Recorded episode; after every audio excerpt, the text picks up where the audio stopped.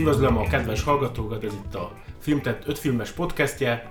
A vendégem Farkas Boglárka, a Filmtett egyik kedves szerzője, filmkritikusa, doktorandusz, és amikor megkérdeztem, hogy, hogy milyen filmekről beszéljünk, akkor elég hamar eldöntötted, hogy ezek a coming of age, tehát ezek a felnő, felnőtté válás, felnövés filmek legyen a témánk. Hogy döntötted el ilyen hamar? Sziasztok, vagy szia, és köszi a meghívást.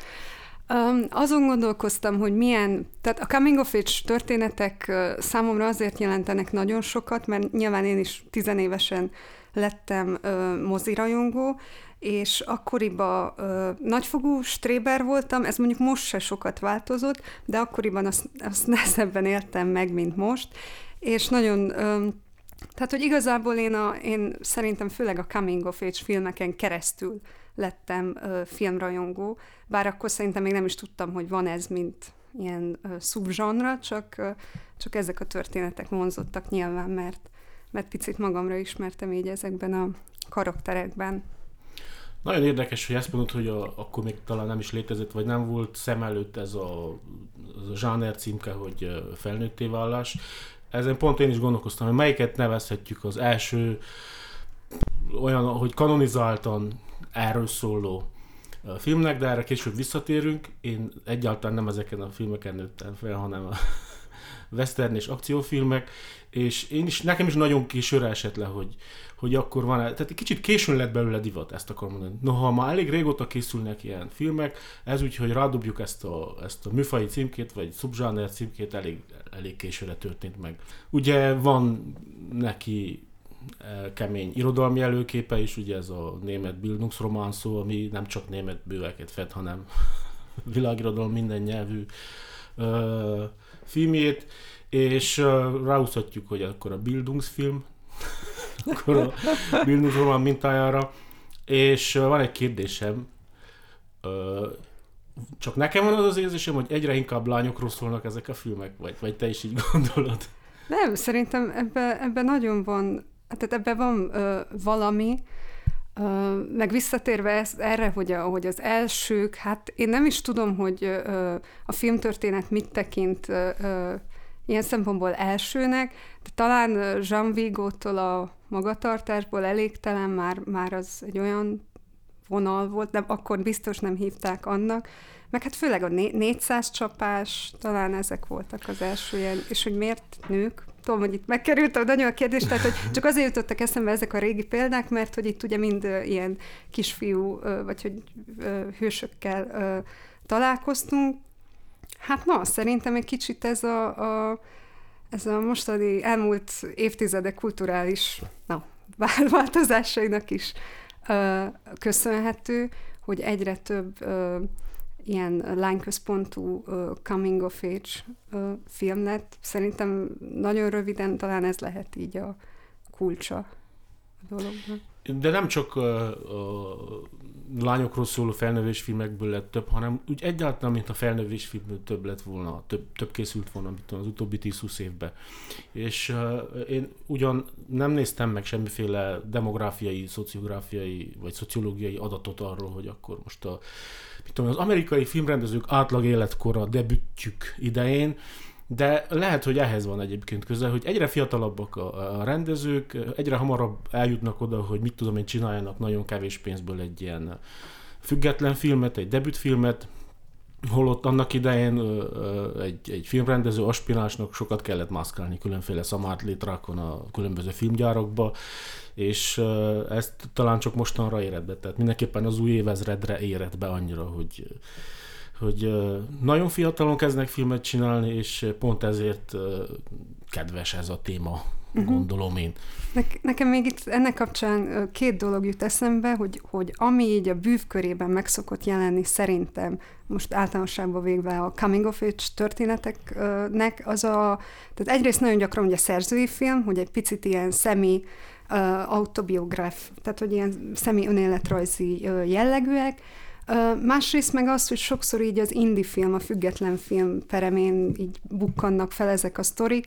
Szerintem ennek mondjuk két oka van. Az egyik az, hogy nem is annyira tehát nem kíván akkora költségvetés, mint egy sci ez nyilvánvaló, és másrészt pedig, hogy a nagy stúdiókat nem is nagyon érdekelné, az szerint, tehát hogy ők nem ilyen történetekben érdekeltek azért általában, hanem inkább amilyen sokkal ilyen műfaj, ilyen, ilyen Persze. műfaj centrikusabb vagy.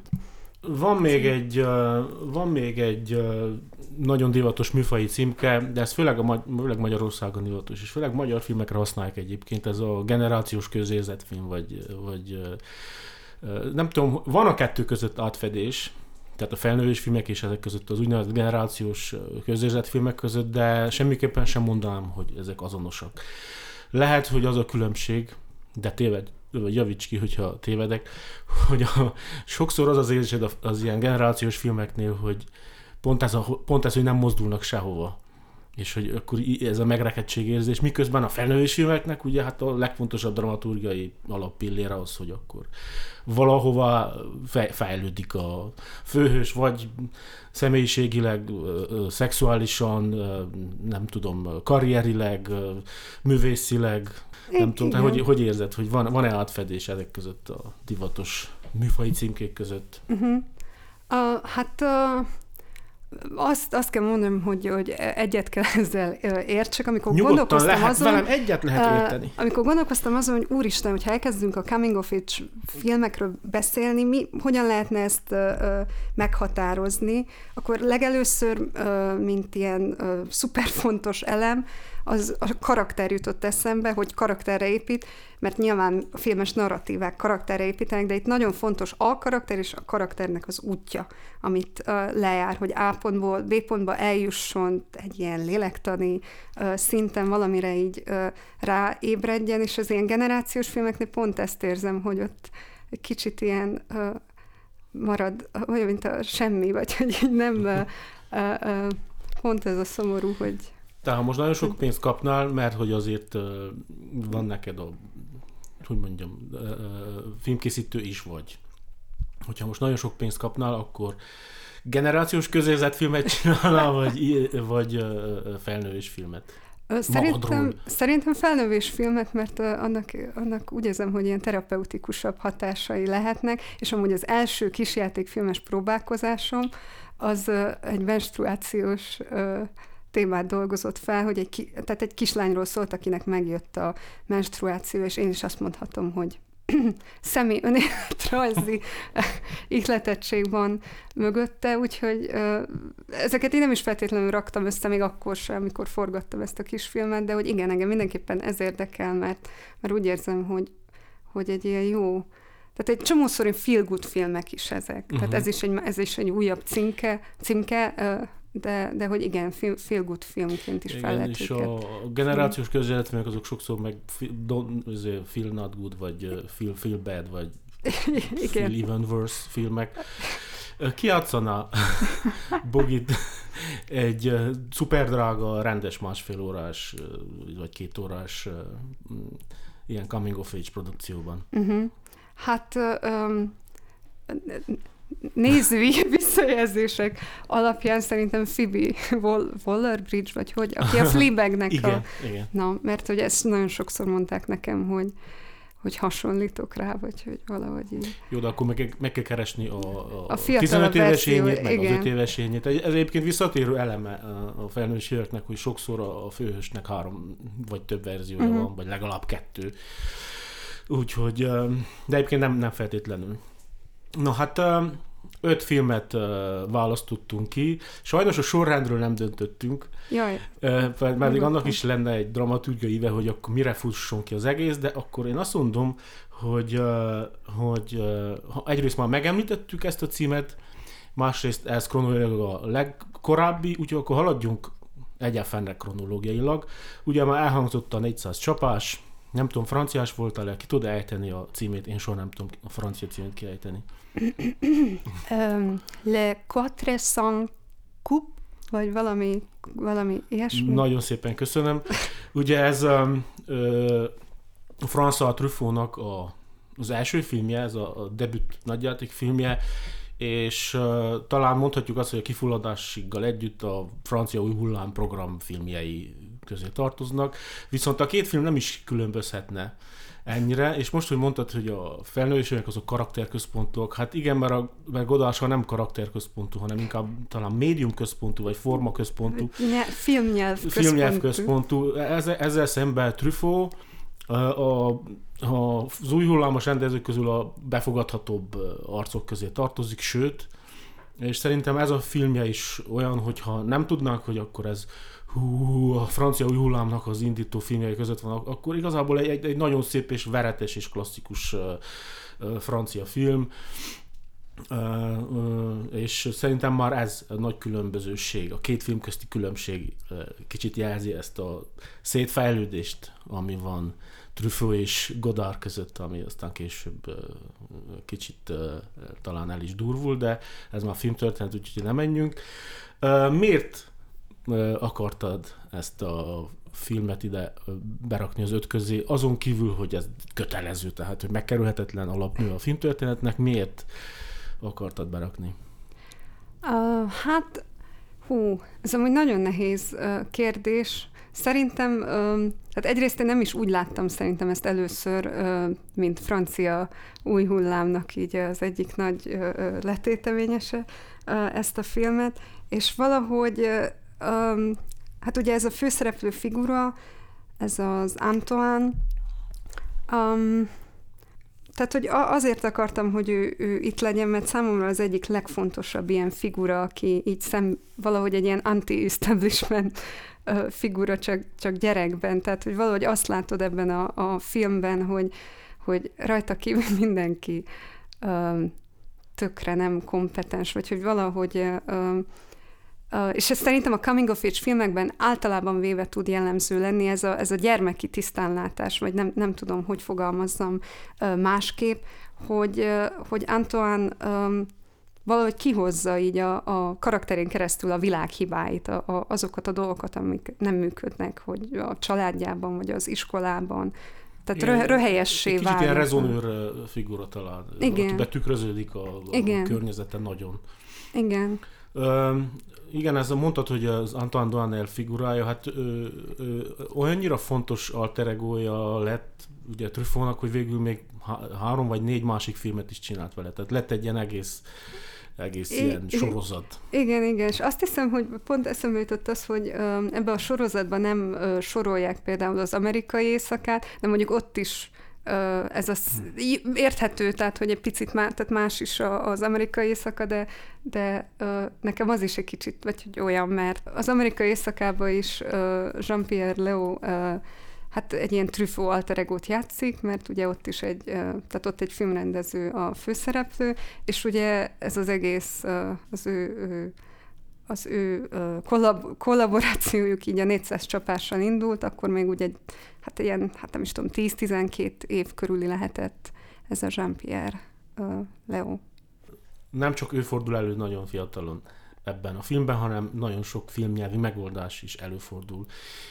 Mint például azóta nagyon sok művész vagy művészkedő filmben látunk olyat, hogy a, egy hangsúlyos pillanatban a főhős szembenéz a kamerával. Most nem azt mondom, hogy Truffautnál fordult először szembe, de nagyon fontos ez, hogy, hogy így fejezi be a filmet hogy így, hogy így szembefordul a, a nézővel, és ezáltal ezt a tükör dolgot erősíti szerintem, vagyis, vagyis nekem. Nem tudom, te hogy, hogy élted meg, amikor legelőször láttad? Akkor jól értem, akkor nem órára kellett nézni, hanem... Nem, nem, valahogy, tehát hogy valahogy már úgy kerültem ide, azt hiszem, hogy, hogy mint ide ide a filmes, a Kolozsvári filmes képzésbe, hogy már, már láttam. Uh, egyszer korábban, én nem is tudom, tizen, nem tudom, tizen évesen, Hát a vége, azért ott az óceán partján, vagy hol, szó, igen, azt hiszem, ott óceánpart van. Igen, um, bemegy a tengerbe, és... Hát, és hát, aztán visszafordul, igen. és szembenéz velünk.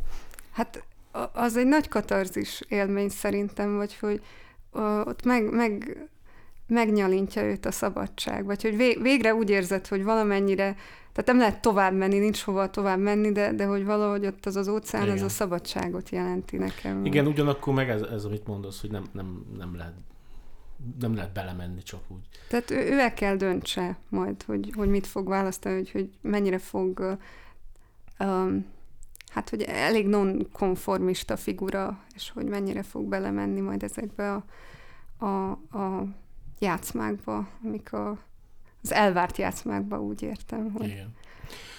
Én amikor először láttam a filmet, a címéből meg mindenből fel voltam készülve, hogy ez egy kicsit olyan twistolivéres lesz, hogy a szerencsétlen gyereket az ág is húzza, Például meg, rendesen meglepődtem, hogy a szülők nem olyan rosszak, mint amire számítottam. Sokkal realistább ilyen szempontból a film.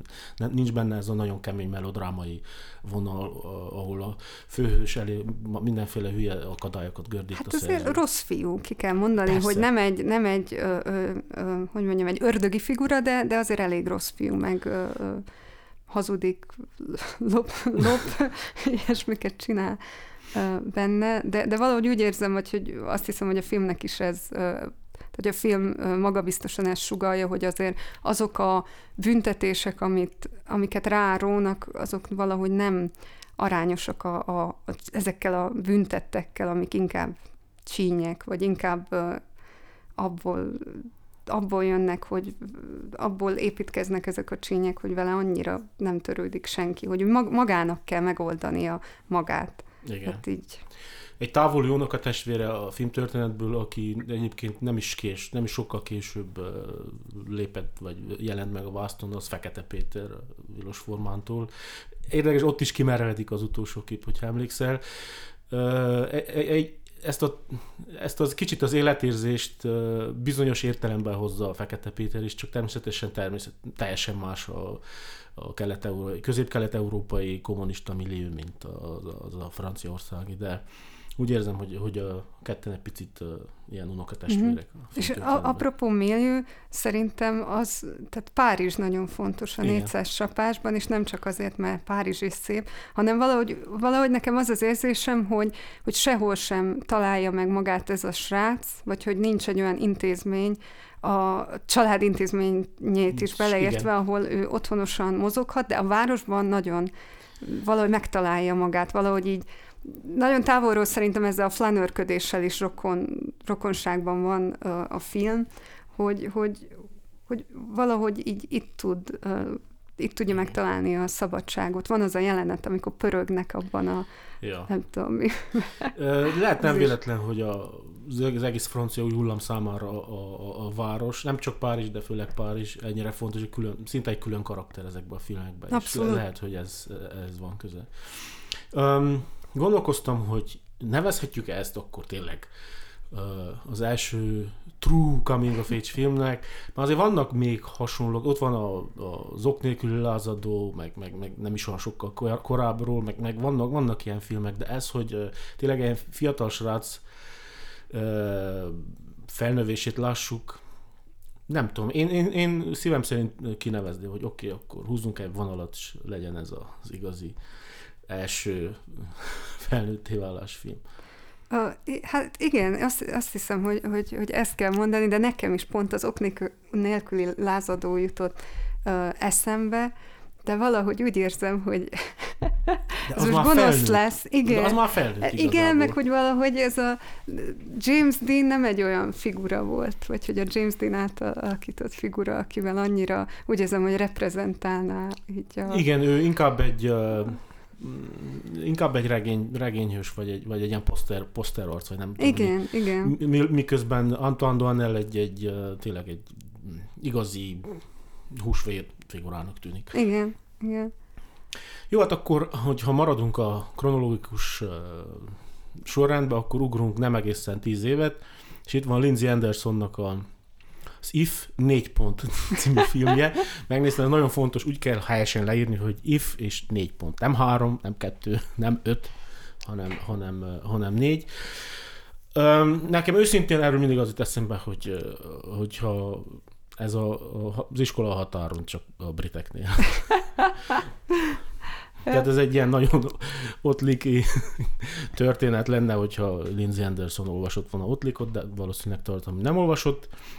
Ugye ez egy uh, ilyen, ilyen nagyon fancy, igazi brit uh, bentlakásos iskolába játszódik, és uh, hát Malcolm McDowell-t láthatjuk benne, még azelőtt egy kicsivel, hogy világhíres lett volna a mechanikus narancsba. Ez, ez az az eszelős, a szemgolyó pár, és az, az a, az a vigyor per vicsor, ami van az arcán néha, annyira predestinálja, hogy ő legyen a, mechanikus narancs, hogy, hogy ez elképesztő. igen. De én úgy, úgy is hallottam, hogy Kubrick megnézte a Ha négy pont című filmet, és hogy az, az alapján ö, került így képbe ö, McDowell. Az az érdekessége a filmnek, hogy nem szült egy olyan hosszú együttműködést Lindsay Andersonnal, mint amilyen volt a, a Truffaut, Dohan, uh, Leo együttműködés, viszont ennek a filmnek is van igazából két, két utódja. A, a, a, az All Lucky Man, az egyik, amit én mindig szoktam vetíteni filmklubban, mert annyira szeretem. Másik a Britannia Hospital, ami annyira nem, nem lett sikeres és jó siker, és nagyszerű. Na de viszont itt van ez, a, ez, ez egy lázadás film, amellett, hogy felnövés film, ugye a, az if. Miért, miért akartad ezt a filmet feltétlenül ide? Beszúrni. Ezen, ezen, ezen a filmen mai napig nem tudom túltenni magam. Ezt is valamikor először ilyen 15-16 évesen ö, láthattam, és ö, mai napig nem tudom felfogni, hogy mi történik, tehát hogy ez egy annyira feldolgozhatatlan film nekem, hogy muszáj volt itt szerepelni, úgy, úgy éreztem, és van benne egy, egy jelenet, amit így, ahogy mondja az angol, by heart tudok, a, az a tigrises jelenet, amikor um, Hát Schatzper kb. először, a, a filmnek azon a pontján először láttunk egy fiatal lányt, és akkor nyilván ez, hogy, hogy egy ilyen bentlakásos fiúsuliban játszódik a történet nagy része, hogy te is mondtad, tehát hogy, hogy ez még nekem is úgymond látvány volt a nézőként, hogy egy nő, és, és az a jelenet, ami az egy abszolút őrült jelenet, amikor találkoznak ezzel a lányjal, aki azt mondja, hogy, hogy, ő, egy, hogy ő olyan, mint egy tigris, és egy ilyen szuper, ilyen valami törzsies zenére elkezdenek táncolni, vagy nem is táncolni, hanem, hanem úgy viselkednek, mint az állatok, és akkor így úgy, úgy tesznek, mint hogyha szagolják egymást, meg megkarmolják egymást, és akkor összeverekednek ott a földön, és akkor ott van egy nagyon jó vágás, amikor hirtelen eltűnik róluk a ruha, és már úgy verekszenek, hogy mesztelenek mind a ketten, és aztán megint visszavág, azt hiszem Anderson, vagy valami. Tehát, hogy nyilván ez csak egy ilyen pillanatnyi ilyen uh, fantázia uh, kép, így a, a jelenetben, de hogy én ezt, én ezt nagyon szerettem, tehát ez az egyik legbolondabb jelenet a filmből, vagy így az egész ilyen coming of age történetből szerintem, mert, mert nagyon jól um, megmutatja, tudod ezt, ahogy így, igen, ahogy, ahogy fel, kezdesz felnőni, és így találkozol így a szexualitással, vagy igen. Uh, ugye nem véletlen, hogy ez a film 68-ban jött ki, a 60-as évek terméke szerintem. Nagyon érződik rajta, benne volt a levegőbe ennek a filmnek az üzenete, diáklázadástól elkezdve Vietnám ellenes tüntetéseken keresztül, amit csak akartok. Ugye itt konkrétan konkrétan azt mondja Lindsay Anderson, hogy a, izé, a, a felnőttek társadalma az egy, egy fasiszta társadalom, amit effektíve le kell karabélyokkal kaszabolni, hogy szépen fogalmazzak, és gondolkoztam ezen a, az egész millión, hogy ugye ez egy ilyen világtól alapvetően elzárt, többé-kevésbé hermetikusan zárt hely, ez a, ez a fiúbentlakás, és beugrott a, ez a Stanfordi börtönkísérlet, ami nem előzi meg, tehát nem volt, hogy tudjanak róla, ugye 71-es a kísérlet, de egy az egyben ez, a, ez az érzésem most. Tehát, hogy uh, uh, fiúbántlakás az, ez egy börtönkísérlet ahol, ahol szinte, szinte perverzül nézik a tanárok, hogy akkor milyen hatalmi viszonyok alakulnak ki a fiúk között, és akkor milyen, milyen klikkek és milyen, milyen csoportosulások is az erőszak hogyan nyilvánul meg ezek között, a különböző csoportok között. Hát igen, meg hát, meg hát hogyha valahol itt nagyon látszik az, hogy az, hogy mennyi hatalmad van, az, az kortól függő abszolút, már mint hogy van egy ilyen, ilyen klikharcok vannak a filmben, tehát hogy a, az ilyen kisfiúk, azok kb. így ilyen rabszolgák, így a, ebben, ezen, a, ezen a, a, a, az iskolai társadalman belül, és akkor vannak ezek a végzős, gondolom, vagy tehát, hogy a legidősebb srácok, nyilván ők, a, ők az ilyen vezér ö, egyéniségek, és akkor, ha jól emlékszem, a, a McDowell figura, meg az ő, az ő ö, haveri társasága, az még pont nem a legidősebb kategóriába igen. tartozik. Szóval hát velük, a, a kihívók. Igen, a, tehát, igen. hogy velük lehet bunyózni, vagy, vagy ö, igen, ott, ott nagyon sok konfliktus ebből származik, hogy nem is feltétlenül a tanárokkal, hanem igen, ezek a belső hierarchiák, amik igen. a diákok között vannak. És e, erre az egészre a megoldás az Lindsay Anderson szerint a, a hát mi az anarchia, más nem. Ja, Tehát, hát ez, igen. Ez, ez egy punk film igazából, még mielőtt a punk mozgalom elindult volna, ez egy nagyon-nagyon punk film, annak ellenére, hogy a karakterei azok ilyen egyenruhában vannak, de ha gondolunk, a punkok is egyenruhában jártak, nagyon hasonlított egymásra, hogy kinéztek. Kicsit így gondolkoztam, milyen pár filmje lehetne a világ másik részéről. Nagyon kevés film jut eszembe, tehát egyszerűen tényleg párjátrikító film. Nagyon vad. Nekem ezt jut eszembe, hogy valahogy annyira... Imádom. A, igen, én, de na, nagyon, de hát ugye a vége is egy... Um, tehát már így a realitás... Nem lőjük le a, po- a igen, lőjük le nem. a poét. Hát igen, tehát hogy így, így valahogy távol esik a, a realitástól ez a film, de, de valahogy mégis között, tehát ne, nem tudom megfogni azt az esztétikai minőséget, hogy mi, miben. Hát, a, a, egyébként a szürrealizm, tehát hogy eszünkbe juthat az, hogy ez film kicsit szürrealista, és hogyha belegondolsz a korabeli, tehát a korai szürrealisták kiált, kiáltványaira a 10-20-as évekből, akkor volt egy ilyen, hogy legtisztább szürrealista aktus berohanni a tömegbe és vakul szétlőni, vagy valami ilyesmi. Tehát, hogy van benne egy ilyen erőszakosság. Egyébként ez a szürrealizmus sokkal erősebb a szerencse fiában, ugye az, az All Lucky Man, azt hiszem 75-ös az, tehát uh-huh. a, ennek az kvázi utódja ennek a filmnek. Amikor először láttam az If-et, vagy a Hát, ez egy nagyon nehezen ragozható filmcím, akkor nem tudtam elképzelni, hogy akkor mi van a fekete-fehér, meg színes váltakozás, és utána olvastam, és kiderült, hogy hát anyagi okai voltak, de Lindsay Anderson ebben is punk volt. Azt mondta, jó, ak- akkor ne csináljuk azt, mint mit tudom én, voltak azért még olyan filmek, ahol váltja egymást a, a színes és a fekete-fehér, mint például a, a a Pavel Pressburger duo egyik filmjében ott nagyon fontos dramaturgiai szerepe van, akkor a fehére vagy fekete-fehére vagy színes. Itt azt mondta, hogy nem, ak- akkor tud mit csináljuk azt, hogy jó, anyagi okai van, de akkor legyen random az egész, és van egy ilyen idézetem is, most akkor puskázok, megtöri a felületet, azt mondja Lindsay Anderson, és ez a megtörni, e, e, ez, ez szerintem nagyon jól hozza magának a filmnek az üzenetét is. Uh-huh, uh-huh. Most annyira fura, hogy én sem hoztam ezt fel, mert nekem, nekem ez így, így tényleg hozzátartozott az ilyen uh, anarchia részéhez. a filmnek így be, beépítettem a fejembe, hogy, hogy ne akarjam ezt így annyira megtudni, hogy, hogy, hogy miért, van, miért van a színes és fekete fehér. Hát uh, igen, embere válogatja. Na, a következő film, amit kinéztünk, ez a majdnem híres ez a magyar címe? I- igen. Az Almost igen, Famous, igen. ez ugye Cameron Crowe filmje, és uh, be kell valljam neked, hogy én ezt a filmet ugyan láttam, és nagyon szeretem, viszont ha vissza kéne idézzek belőle valamit, alig tudnék, pedig pedig ugyanúgy láttam, mint mondjuk a 400 csapást, vagy a, az Iffet, és rájöttem, hogy ez valószínűleg azért van, mert ez a film a zene viszi. Szégyen, nem szégyen, ezt a filmet a zene viszi. Igen, meg, meg feel, feel good, szerintem ez is a... Ez Na, ez abszolút feel good. Ez hogyha, igen, nagyon jó, ez.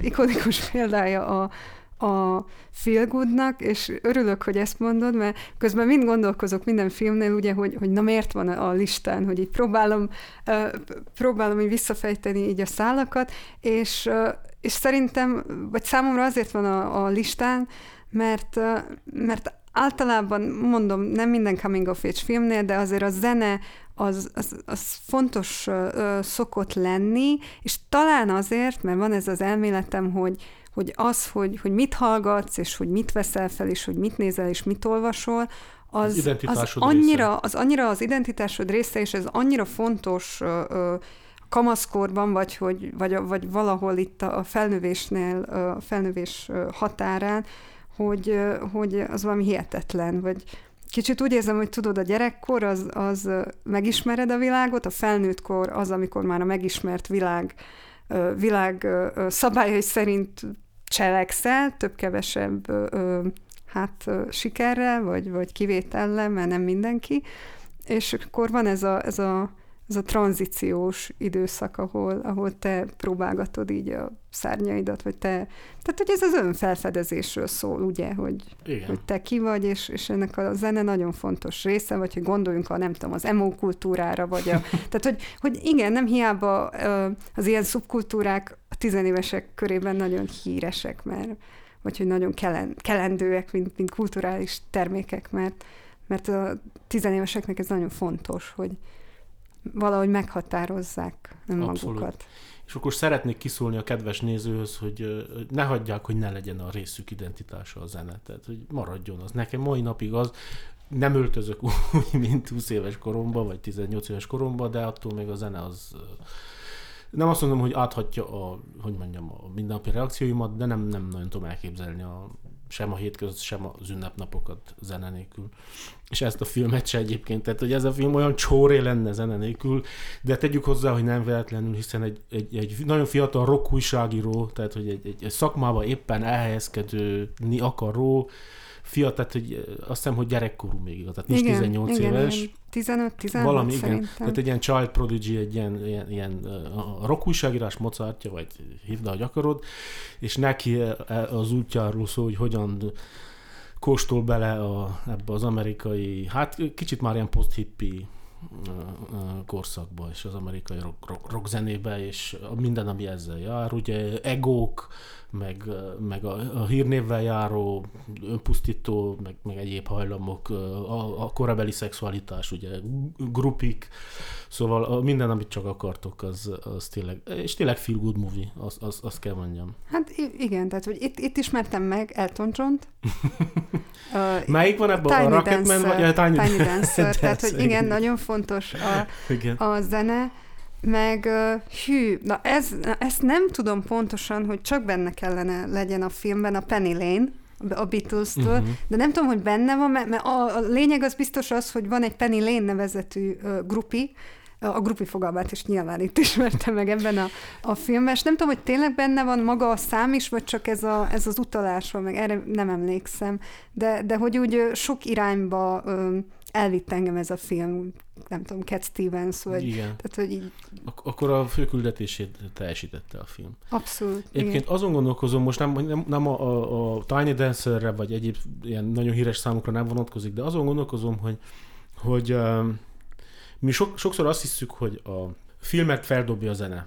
És hogy azért van zenére szükség a filmben, és most nem a score gondolok, tehát nem a szerzett zenére, nem a Wagneri izére, amit dagadoznak meg a, meg a vonósok, hanem konkrétan számokra, tehát amikor könnyű zenei számok mennek különböző filmek alatt, sokszor az az érzésünk, hogy az azért kell, hogy feldobja a jelenetet. És lehet, hogy egyébként fordítva is pont úgy tud működni, hogy egy-egy számot annyira fel tud dobni az a film, ami alatt láttuk, hogy jobban szeretjük, mert mint, mint amúgy. Nem, nem tudom, érted-e hova. Igen, Kicsit igen, ilyen fejvakarosan fogalmaztam, de, de, de igen, lehet, hogy ez egy nagyon szinergikus kapcsolat, és ez a film valószínűleg ezt hozza, tehát, hogy lehet egy hatalmas videoklipnek is tekinteni, ha belegondolsz. Nem olyan videoklip, mint ami, hanem, hanem egy, a, a, a zenét aláfestő film, hogyha uh-huh. szabad így fogalmazni. Jaj, meg itt van számomra még egy nagyon fontos dolog. Egyrészt szerintem Hoffman egyik legszívmelengetőbb, Philip Seymour Hoffmannak az egyik legszívmelengetőbb alakítása van itt, mint ö, ö, Hát egy igazi, amúgy egy igazi rock kritikust uh, játszik, azt hiszem. Amint, hogy hát egy, de a film maga is. Meg hát ugye Cameron Crowe és ő, az, ez is ilyen félig életrajzi. Igen, fél, igen, ja, persze, igen, tehát hogy félig életrajzi a, a film és hogy ami nekem még nagyon fontos volt ebben a filmben, így, hogy most én is azért filmes újságírónak is tekintem, vagy remélem tekintenek mások, de én mindenképp, hogy, hogy ez, hogy rock újságíró, meg, meg hogy van ez a, az anyukája, aki eléggé ilyen antirok, meg eléggé ilyen, tehát egy kicsit ilyen konzervatívnak, vagy ilyen száraznak tűnik. Tehát, hogy azért, azért ezt kiemelném, hogy azért is nagyon fontos ez a, ez a film számomra, mert hogy megmutatja azt, hogy a, hogy a szenvedélyed az, az lehet, abból, abból lehet valami állást is kalapálni, akár egy olyan állást, amit tehát, hogy akkor még nem tűnik nagyon reális állásnak. Ez, tehát, ez annyira szép gondolat, hogy uh, szinte jó lett volna a legvégére hagyni, csak akkor még nem tudtuk, hogy kronológiailag megyünk.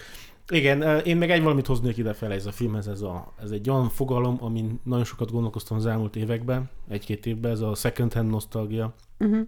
És ez igazából ez, ebben a kontextusban Hollywoodnak arra a hihetetlen erős eszközére vonatkozik, mivel olyan nosztalgiát tud teremteni bizonyos korszakok, vagy személyiségek, vagy termékek iránt, mint hogyha azt mi megéltük volna holott nem, nem élhettük meg, nem is éltünk, tehát hogy ez, ez, ez, ebben a filmben nagyon érződik ez uh-huh. a mhm. second hand nosztalgia. Olyas Igen. valami olyan nosztalgiázunk, ami nem, nem mi voltunk gyerekek, de úgy érezzük, mintha gyerekkorunkról szólna. Nekem az utóbbi évekből egy kicsit még a licorice, vagy jaj, nem tudom, hogy jól ejtem be, édes Isten. Licorice pizza. licorice pizza, Paul Thomas Anderson-tól, mert hogy az is, ott is úgy érzem, hogy úgy valami ez a longing, Igen. vágyakozok egy olyan korszak. egyébként iránt, e, ez nincs. egyébként nagyjából ugyanebben a korszakban játszódik, Igen. mint, mint a, az Almost Famous, és a Seymour Hoffmannek a fia alakítja a főhőst a, a likeres pizzába. Ja, igen, igen. Tehát, Ami, hát nem tudom, medve, medvecukros pizza. Én imádom a medve pizzát, medvecukrot és a pizzát is, de együtt nem, nem akarom elképzelni, de ez egyébként a két főhősre vonatkozik, hogy nagyon különböznek. És egyébként ez is egy uh, nagyon jó Abszolút, felnővés film, igen, tehát abszolút uh, uh, hívhatjuk felnővésre, tehát, tehát igazából találna ebbe a műsorba. Úgyhogy... Hát igen, még lehet, hogy egy picit uh, Szóval hogy úgy éreztem, hogy most nyilván így, vagy, vagy gondolom így érezzük mindketten, hogy az Almost Famousnek van egy ilyen nagyobb, ö, ö, hát hogy az már inkább tekinthető ö, legacy vagy hogy ö, na, nyilván még a, még a Paul Thomas Anderson féle az így egy pár éves ö, darab, de én azt is ö, nagyon szerettem. Ö, csak nem hogy pár a, éves idei, nem? Hát vagy azt valami hiszem, tava, vagy valami, tehát, tehát hogy még friss. Láttam. Tehát tavalyi azt hiszem, vagy valami ilyesmi. Igen. Egy, egy éves vagy valami ilyesmi. Igen. Csak hogy, ja, az, az Almost Famous az, hát nem tudom, egy kicsit mindenki, meg nyilván, amikor én is láttam, egy, egy Penny Lane, ez a klasszikus, ilyen tragikus hősnő, akinek igen. Tehát, hogy aki, aki, akit bálványozni lehet, de hogy mégse, tehát, hogy ő akarsz lenni, de tudod, hogy nagyon rossz Penny lenni, mert Penny Lane-nek nagyon sok mindent kell elvinnie így a, a hátán, de, de ez a, a, a tehát, hogy ez a grupi, grupi létforma, ez ilyen nagyon kemény, ezt megtudtuk a, a filmből, de hogy én mégis úgy néztem fel rá gyerekként, mint egy ilyen idol. Hát igen, ez a, igen, a movie magic. Na, de ha már bejött a Licorice Pizza, akkor uh, itt van egyébként még néhány film, amit így felírtam, ilyen, ilyen futottak még kategóriába. Egyáltalán nem futottak még, nagyon jó filmek ezek is, csak csak muszáj volt ötöt kiválasztani. Ugye hát a, a diploma előtt, ez a graduate, mm. ez ugye pont a, az IF előtt egy évvel készült, ugye Dustin Hoffmannek a híres jelenlétét és a hát a, a sláger, ami a, a, ez, mint az előbb mondtam, hogy akkor film csinálj meg a slágert, vagy a sláger a filmet, vagy a kettő együtt. Neked van még ilyen B-terv, amit uh, így uh, csillaggal lábjegyzetben uh-huh. mindenképpen elmondanál? Hmm, a Juno-t szerettem még uh, nagyon, és apropó így, amit az elején még említettél, hogy az ilyen nő, uh, női főhőses uh, coming of age a Booksmartot is uh, nagyon szerettem, amit Olivia Wilde rendezett. A Lady, Lady Bird-ot is meg lehet említeni, mert tudom, hogy ez fontos film. Attól nem dobtam akkor a hátást. Tudod, mi az érdekes? Amikor Grosán Krisztinával ugyanebben a rögtönzött stúdióban beszélgettünk az ilyen első filmekről, ugyanez konklúzióra tudtuk, hogy nem, nem is jó film az a Lady Bird, miért francia emlegetjük? Én, én, én se, igen, én se dobtam hátas, de amúgy meg Grosán Krisztina, tehát hogy a na, a legjobb dolgokon ö, bőgni kell. Igen, Én ez nem... az egy, egy, egy éjszaka alatt felnőni kényszerülést, mondhatjuk így. Igen, igen. Szóval, um, hogy még ezek jutottak eszembe, meg, meg az, ami még fontos, vagy nem tudom, hogy mi, dramaturgiailag mikor ö, jó erről beszélni. Bármikor. Most Grosán Krisztina kapcsán jutott eszembe, hogy a, a, meg a legjobb dolgokon bőgni kell kapcsán, hogy szerintem azt mindenképpen fontos elmondani a coming of age történetek kapcsán, hogy nagyon kitolódott a, Igen. a, Igen. az, hogy valaki mikor, mikor válik felnőtté, tehát valahol onnan indítottuk kb. a beszélgetést, vagy 400 csapás, ahol lát, látunk egy 10-12 éves gyereket, aki aki muszáj, tehát nincs más választása egyszerűen. Tehát tényleg én, nem, én olyan jelenetekre emlékszek még amúgy a 400 csapásból, hogy, hogy tesz-vesz a kony... Tehát, hogy, hogy úgy, úgy igen, szervezi igen, az igen, életét, igen, vagy igen. hogy mondjam, tehát, hogy hogy fenn, igen, is, fenn igen. kell tartsa önmagát, kell szerezzen pénzt, mert nem tudom, mit akar csinálni. Tehát, hogy valahogy ő nagyon hamar arra kényszerül, hogy önálló legyen, és az ilyen, főleg a, úgy érzem, hogy a kortársabb, vagy hogy mi, tehát hogy az utóbbi 20-30 év ilyen coming of age filmjei, pedig azért gyakran olyan hősöket mutatnak be, akik hát már talán 30 már 30, éves igen, igen, tehát igen. már így a 30 Abszolút fele mennek, van. és ö, ö, valamennyire az én is tudok ezzel ö, azonosulni, vagy hogy mondjam, tehát hogy, hogy, hogy az ember ö, ö, ember, az embernek, vagy legalábbis most az ember az bogit jelenti, vannak ilyen elvárásai, hogy, hogy na jó, de hát akkor, hogyha tényleg ha önfenntartóvá válok teljesen, akkor hát felnőttem nem vagyok ebből olyan biztos már. Most vagy mit mondjak hogy... én a nem sokára 42 évemben? szóval, hogy, hogy nekem nincs, nem hiszem, hogy van egy olyan pont, amiben kapaszkodhatunk, hogy tehát már ezen rég túl vagyunk, hogy amikor a törvény szemében felnőtt vagy, tehát hogy ez, ez, ez nonsens, de hogy se a diploma szerzése, se a mesteri diploma, se a ö, munkahely, se a, nem, nem tudom, hogy fél, nagyon félnék, hogy mondjam, ilyen magánéleti dolgokhoz is kötni, hogy ha megház megházasodni. Nem, biztos nem. Tehát, hogy mire megházasodsz, már rég felnőtt kell legyél. Tehát nem, nem hiszem, hogy, hogy nem tudom. Mindegy, mindegy, nem akarok. Tehát mondom, hogy direkt nem is akarok ilyen ilyen dolgok felé terelni a, a, a témát, szóval csak annyit akartam mondani, hogy ez, ez nincs egy ilyen fix pontunk, ami, a, ami talán a régi, régebb megvolt a nem tudom milyen rituális vagy ilyen vallásos szertartások kapcsán, mert ugye ott is milyen fontos az, hogy valaki, valaki felnőtté válik. Uh, voltak régebb hát ilyen beavatási ritusok, vagy átmeneti ritusok, ezekből vagy kevesebb van, vagy nincs annyi erejük, vagy már tényleg csak szimbolikusak. Lehet, az, lehet hogy ez is igen, igen, tehát... nem, nem vagyunk kilökve a pusztába 40 napig koplalni és gondolkozni, hogy visszatérjünk felnőttként. Jó, következő film az, um, hát uh, Wes Anderson filmje, a Moonrise Kingdom, és ez, ez, ez a tesarad. Az eddigi filmekben nagyjából azt mondtam, hogy oké, okay, ez, ezek mind szuperek, mert le, úgyis konszenzus van. Kedves cuki film, de őszintén nem láttam végig. Belealudtam. Elaludtál. Belealudtam a Moonrise Kingdomba. Lehet, hogy túl kicsi gyerekekről szól a, a, a, a, a nekem, vagy csak nagyon álmos voltam, mert hogy már felnőtt az ember, ugye, és dolgozik, és estére elfárad.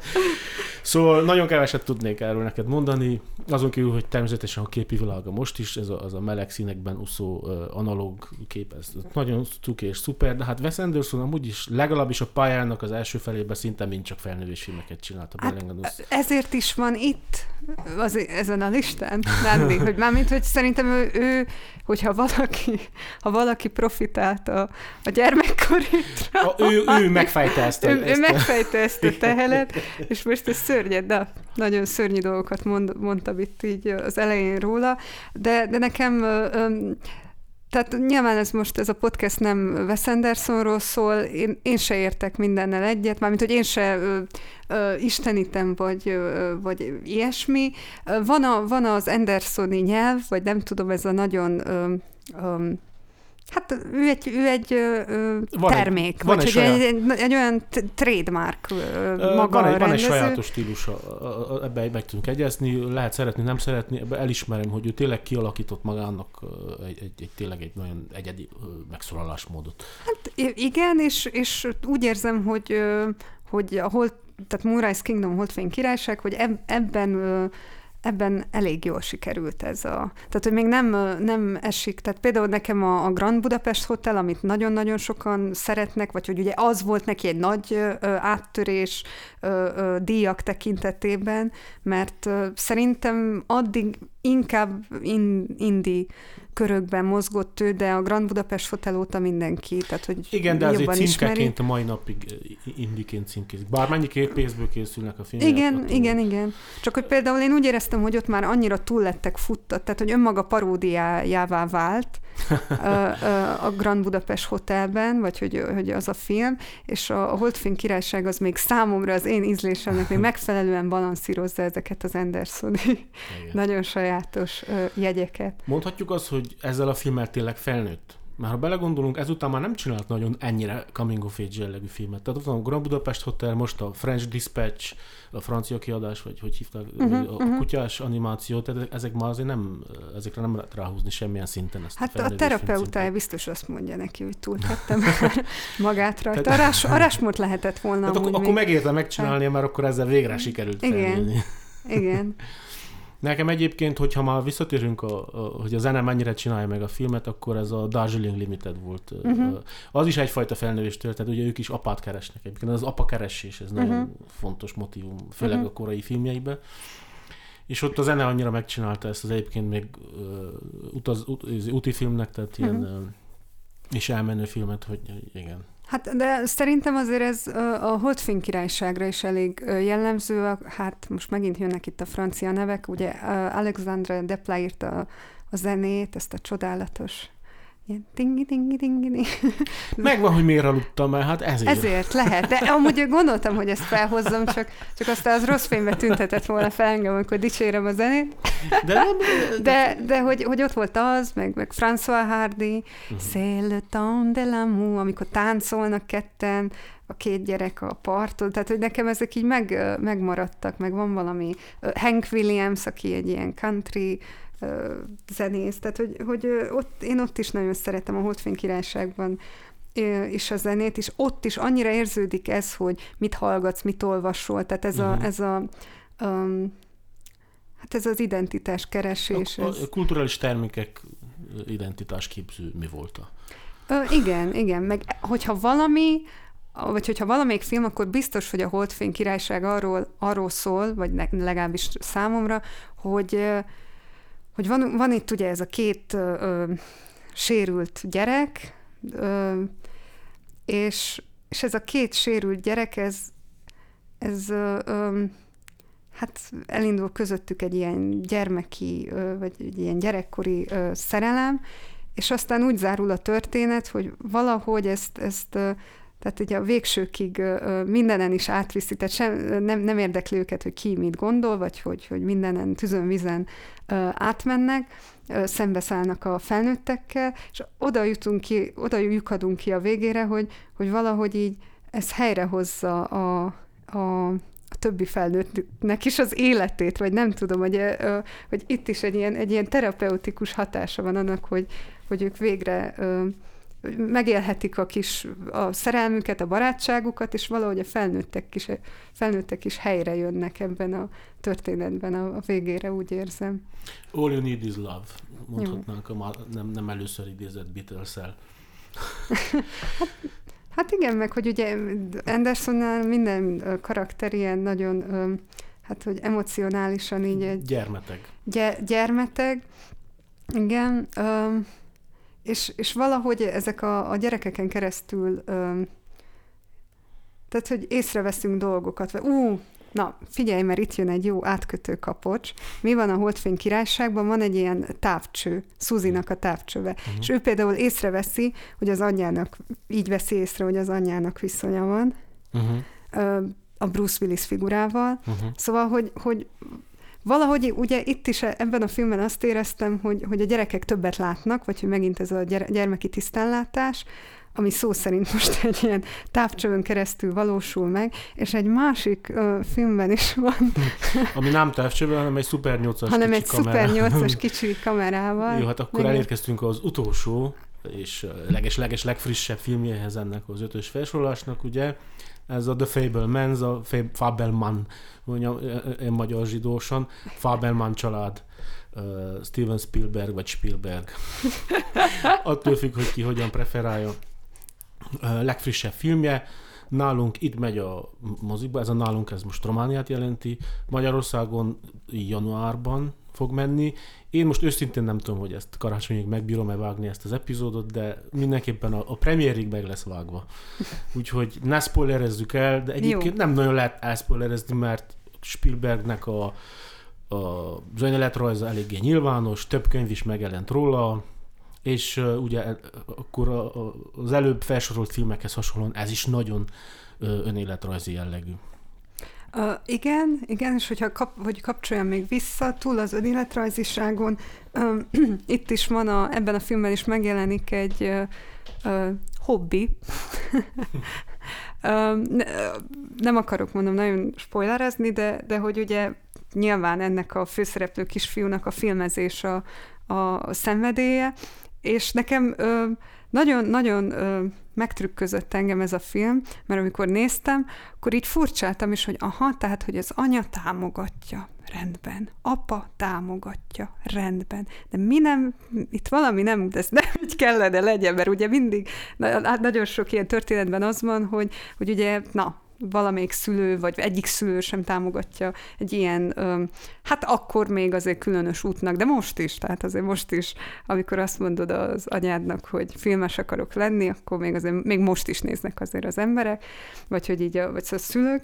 Na, és, és ami fontos ebben a filmben, hogy van ott konfliktus, mégpedig az, hogy, hogy a, a, az anya karakter, aki tényleg hisz ebben a szenvedélyben olyan szinten, hogy ez hivatás, és az apuka pedig hobbinak hívja, és ez annyira fájdalmas nekem, szerintem itt sok, sok gyerek tud ezzel azonosulni, vagy sok ilyen hát olyan gyerek, aki, aki nem tudom, festészettel, filmmel, stb. stb. Tehát, hogy a művészetek irányába szeretne elmozdulni, és akkor apuka tapsol, büszke, nagyszerű, jaj, hát milyen édes kis hobbit találtál magadnak, a kis barátaiddal filmeztél, stb. stb. Nagyon jó, hogy behozod ezeket a, az anya és az apa figuráját, hogy az ő keresztüzébe, kettejük keresztüzébe nő fel a gyermek, mert nekem pont ez volt a szép, hogy az anya egy művészlélek, ezt azt hiszem így kijelenthetjük igen, ma már, igen. ugye, aki kvázi feladta az zongorista karrierét az, azért, hogy nevelhesse a családot, az apa pedig egy műszaki zseni. Egyébként megnéztem a Wikipédiában, és tényleg valami számítógépet feltalálója közt van a Spielberg apja, tehát tényleg valami műszaki zseni volt, és ezért szép, mert a film az maga, mint, mint, mint, mint olyan, az, az nem csak művészi tehetség kell hozzá, hanem kell egyfajta technikai tudás is, tehát kell egy, kell egy olyan, hogy, ahogy látjuk, hogy ő is bütyköli a kizét, meg, meg elvágja és összeragasztja a filmet, tehát hogy kell, van, van egy ilyen, talán az összes művészetek között ehhez kell a legtöbb ilyen bütykölő tehetség, hogy nem, akkor nem mondjak mást is, hogy, a, hogy a mindkét szülőtől örökölt valamit.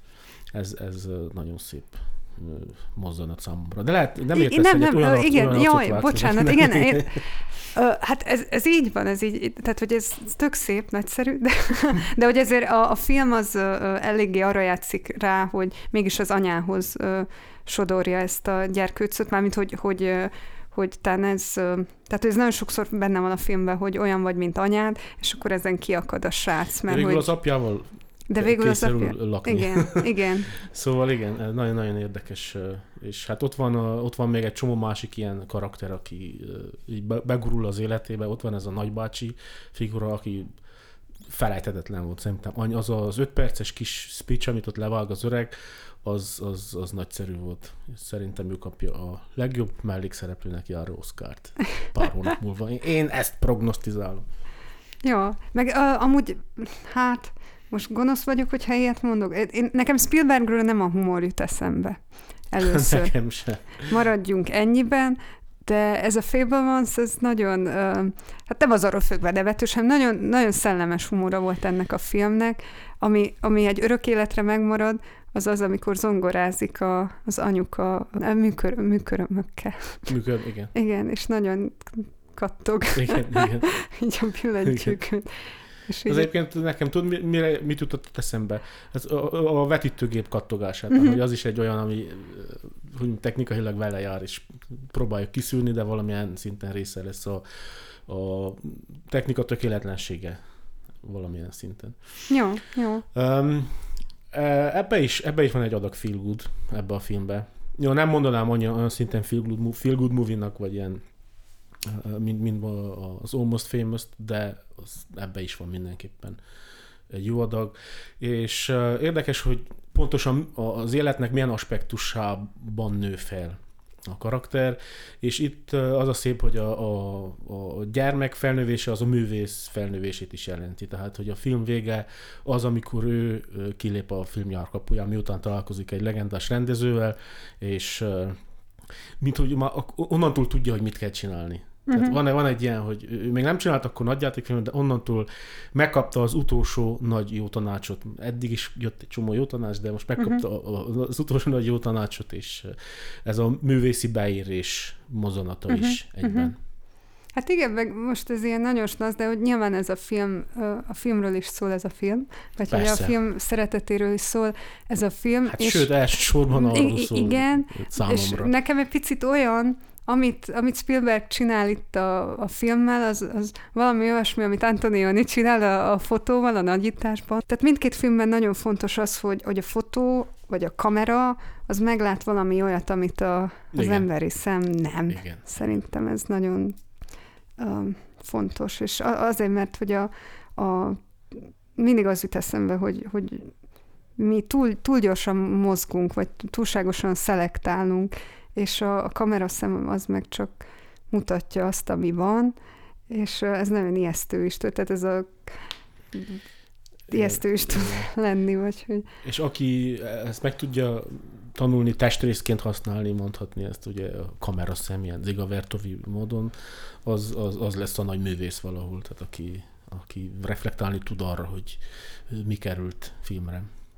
Hát igen, mert ugye ez a srác is felfedez valamit igen. így a sorok mögött. És onnantól kedve lesz tudatos, hogy, hogy akkor, akkor hogyan rakja össze. Tehát, hogy nekem a film az a, a valóság különböző szintjeiről szólt, hogy hogyan fedezi fel a valóságot, és a végén, hogy hogyan uh, rak össze egy új valóságot, uh-huh. mert hogy végül is mit csinál a rendező, összerak egy új valóságot, és elhitet velünk egy, egy totális mesét. Uh-huh. De nagyon szép ez, ez, hogy hogyan születik meg a, a mágia és a varázslat a gyermeki fejben, ugye, amikor megpróbálja rekonstruálni a moziban látottakat, tehát hogy az film legszebb jelentei közé tartozik. Hát meg, hogy milyen közösség formáló élmény a filmkészítés. Még azt szerettem nagyon, amikor a, a testvéreivel Igen. forgatott, hogy hogy igen, hogy összehozza az embereket, meg olyan jó látni a gyerekeket, amikor komolyan, komolyan vesznek valamit, és akkor tudod, az a, az a maximális ö, odaadás, és hogy hogy mondjam, nincs ilyen a filmben, de hogy így, így látom a lelki szemeimmel, hogy kipipálják, a, a, tehát van snit lista, és hogy, és hogy mikor érkezik a 17 statiszta tehén, tehát hogy elképesztő, hogy a gyerekek mennyi mindent, tehát ők is meg tudnak mennyi mindent szervezni, vagy hogy Igen. milyen lelkesek. És abban a pillanatban az, az nem játék. Nem, Ugyanúgy az nem. igazi filmkészítés sem játék. Tehát, hogy amikor elhangzik a tessék, akkor az, az élet-halál. Hát meg van egy Jó ilyen... Esetben. Ad, igen, igen, igen. És ad valami rendezői instrukciót, ez a kicsi személy, vagy nem is tudom hány éves lehet itt, vagy 15 éves, és van egy ilyen... Változik, itt is három. Igen, igen, hogy igen, itt is több... Hány? Azt hiszem kettő. Kettő. Kettő. És nagyon sokat költöznek a filmben. De ez is És ez fontos. Ez mind életrajz egyébként. Ezeket utána néztem. Még annak idején régebb olvastam egy Spielberg, vagy Spielberg életrajzot, és én vártam a film végét mert a, könyvé, a könyvben nagyon hangsúlyos az uh-huh. a mhm. találkozás. Most direkt nem spoilerezem el, de uh-huh. szerintem tudják, nem tudom, lehet, hogy az előzetesben is benne van. Uh-huh. És én, én azt vártam. Aha, igen. És persze nem mindegy, hogy hol lakik, vagy milyen környezet, mert ugye még a filmnek van egy, egyébként egy olyan vonala is, hogy a, ezek, mindezek mellett a saját zsidó identitására igen, igen, is én... rákényszerül Tehát az, azért is ébredni. hoztam fel például ezt, hogy, hogy több, sokat költözik ez a család, mert például én ezt nem tudtam, de, de a film alapján arra következtetek, hogy állam, államtól függően, tehát hogy teljesen máshogy állnak hozzá a, a zsidó közösséghez is. Tehát, hogy hát például meg... a Kaliforniában már nagyon nem, tehát hogy Kaliforniában azért problémák voltak ebből uh-huh. enyhén szólva. A legalábbis a film szerint. A film szerint, igen, a film szerint, de én ezt, én, ezt én sem tudom, vagy nem, nem tudtam eddig erről, hogy ez mennyire ö, államtól függő, vagy mennyire, de, de hogy igen, ja. most... Ez volt öt uh, felnőtté válás, vagy felnövésfilm, ezt így szinonimaként szoktuk használni. Én azért még, még utolsó szójogán, de te is, Igen. bedobhatsz néhányat. Hát az egyik, ami, aminél a forma annyira meghatározza a tartalmat, hogy, elvász, elválaszthatatlanok lesznek, az, és, és hogy maga a felnövés, az, az, hogy mondjam, egy egész generáció felnövése lesz, és a filmes technika felnövését is láthatjuk benne, ez a Boyhood, ez a sráckor, ugye Richard Linklaternek a filmje, amit uh, ugyanazokkal a karakterekkel forgatott végig 20 nem tudom hány éven keresztül. Lehet, hogy túl sokat mondok, lehet csak 10 valami, de mindenképpen nagyon hosszú időn keresztül, és ettől tényleg olyan, mint egy nagy timelapse jó. videó, és nekem hatalmas élmény volt azt a filmet látni. Tudom, hogy sokan már gicsesnek találják, és biztos van egy ilyen, egy ilyen máz rajta, de maga ez, hogy hogy változik a, a környezet, annyira jól megragadja, hogy, hogy nem, már csak ez is elszórakoztatja az embert. Neked uh-huh. van még ilyen? Um, Hát, ami lehet, hogy egy kicsit alter, vagy az a, uh, úgy emlékszem, beszéltük is egyszer róla, ez az Itumama Tambie. Igen. Ez az anyá, anyádat is, azt hiszem. Anya, anyádat is, igen, ez a címe. Na, ez is egy kicsit ilyen afelől fogja meg a felnőtté válás, hogy ez a szexualitás felől, vagy nem tudom, a, a tintahalisabb állna, ahol megint apropó ilyen rendezők, akik így a saját életüket dolgozzák fel. Noah Baumbach. Baumbach tól ez a, a Tintal és a Bálna című filmet is ö, ajánlhatnám, ami, amiben a szülei vállását ö, dolgozza fel, és aztán Baumbach fogta magát, megházasodott ő maga, elvált, és aztán azt is feldolgozta a, a házassági történetben, úgyhogy nagyon kell vigyázni a, mármint a, tehát itt Még egy utolsó címet bedobnék, ez a Herold és Mód, amely nem tudom, lehet nem felel meg a felnővés filmek formai követelmények, de egyébként igen. Tehát egyfajta pszichológiai felnövése a, uh-huh. a mhm. kisrácnak. Abszolút. Aki egy nagyon fura szemi-romantikus kapcsolatban van egy nagyon öreg nénivel. Nagyon creepy hangzik, vagy ahogy elmondtam, de annyira szép film, hogy A, a kedvenc feel good filmem, azt hiszem, a leg, legkedvesebb, és mondok egy nagyon szomorú dolgot, én, én hall, hát nem, nem bírom megállni, mert, mert dühös mondjad, vagyok. Mondjad. Dühös vagyok, mert, mert az a helyzet a Harold és Móda, hogy én hallottam, hogy nyugati egyetemeken, filmegyetemeken leveszik az ilyen kötelező, tehát hogy nem vetítik. De ugyan bizony milyen ürügyel? Hát te kimondtad azt az ürügyet, hogy ugye egy tizenéves srácnak van egy nagyon idős nővel viszonya, de igazából ez a viszony, tehát ez, ez annyira... Uh, ilyen, Ó, ilyen élet, életmentori, vagy nem is tudom, ilyen mentori viszony inkább nekem, vagy nem, nem hiszem, hogy annyira a testiségről szólna ez a kapcsolat. Ez egyáltalán nem arról szól. Jó. Akkor még azért, hogy rátronfoljak, hogy még véletlenül se ez legyen az utolsó információ darab nugget, mert nem akarom, hogy ez legyen a vége, ne, akkor bedobom az utolsó mozioladást, a Last Picture Show-t, uh-huh. ami ugyan annak is van egy nagyon erős melankóliája, de legalább még nem tiltották Úgyhogy... Igen, sok sikert kívánok mindenkinek az önkeresésben, ajánljuk a Coming of Age filmeket. Hogyha meg nem nézte meg valaki a Faberman akkor meg kell ragadni a pillanatot és moziban megnézni. Úgyhogy köszönöm szépen, és boldog új évet kívánok. Szintúgy köszönöm szépen a meghívást.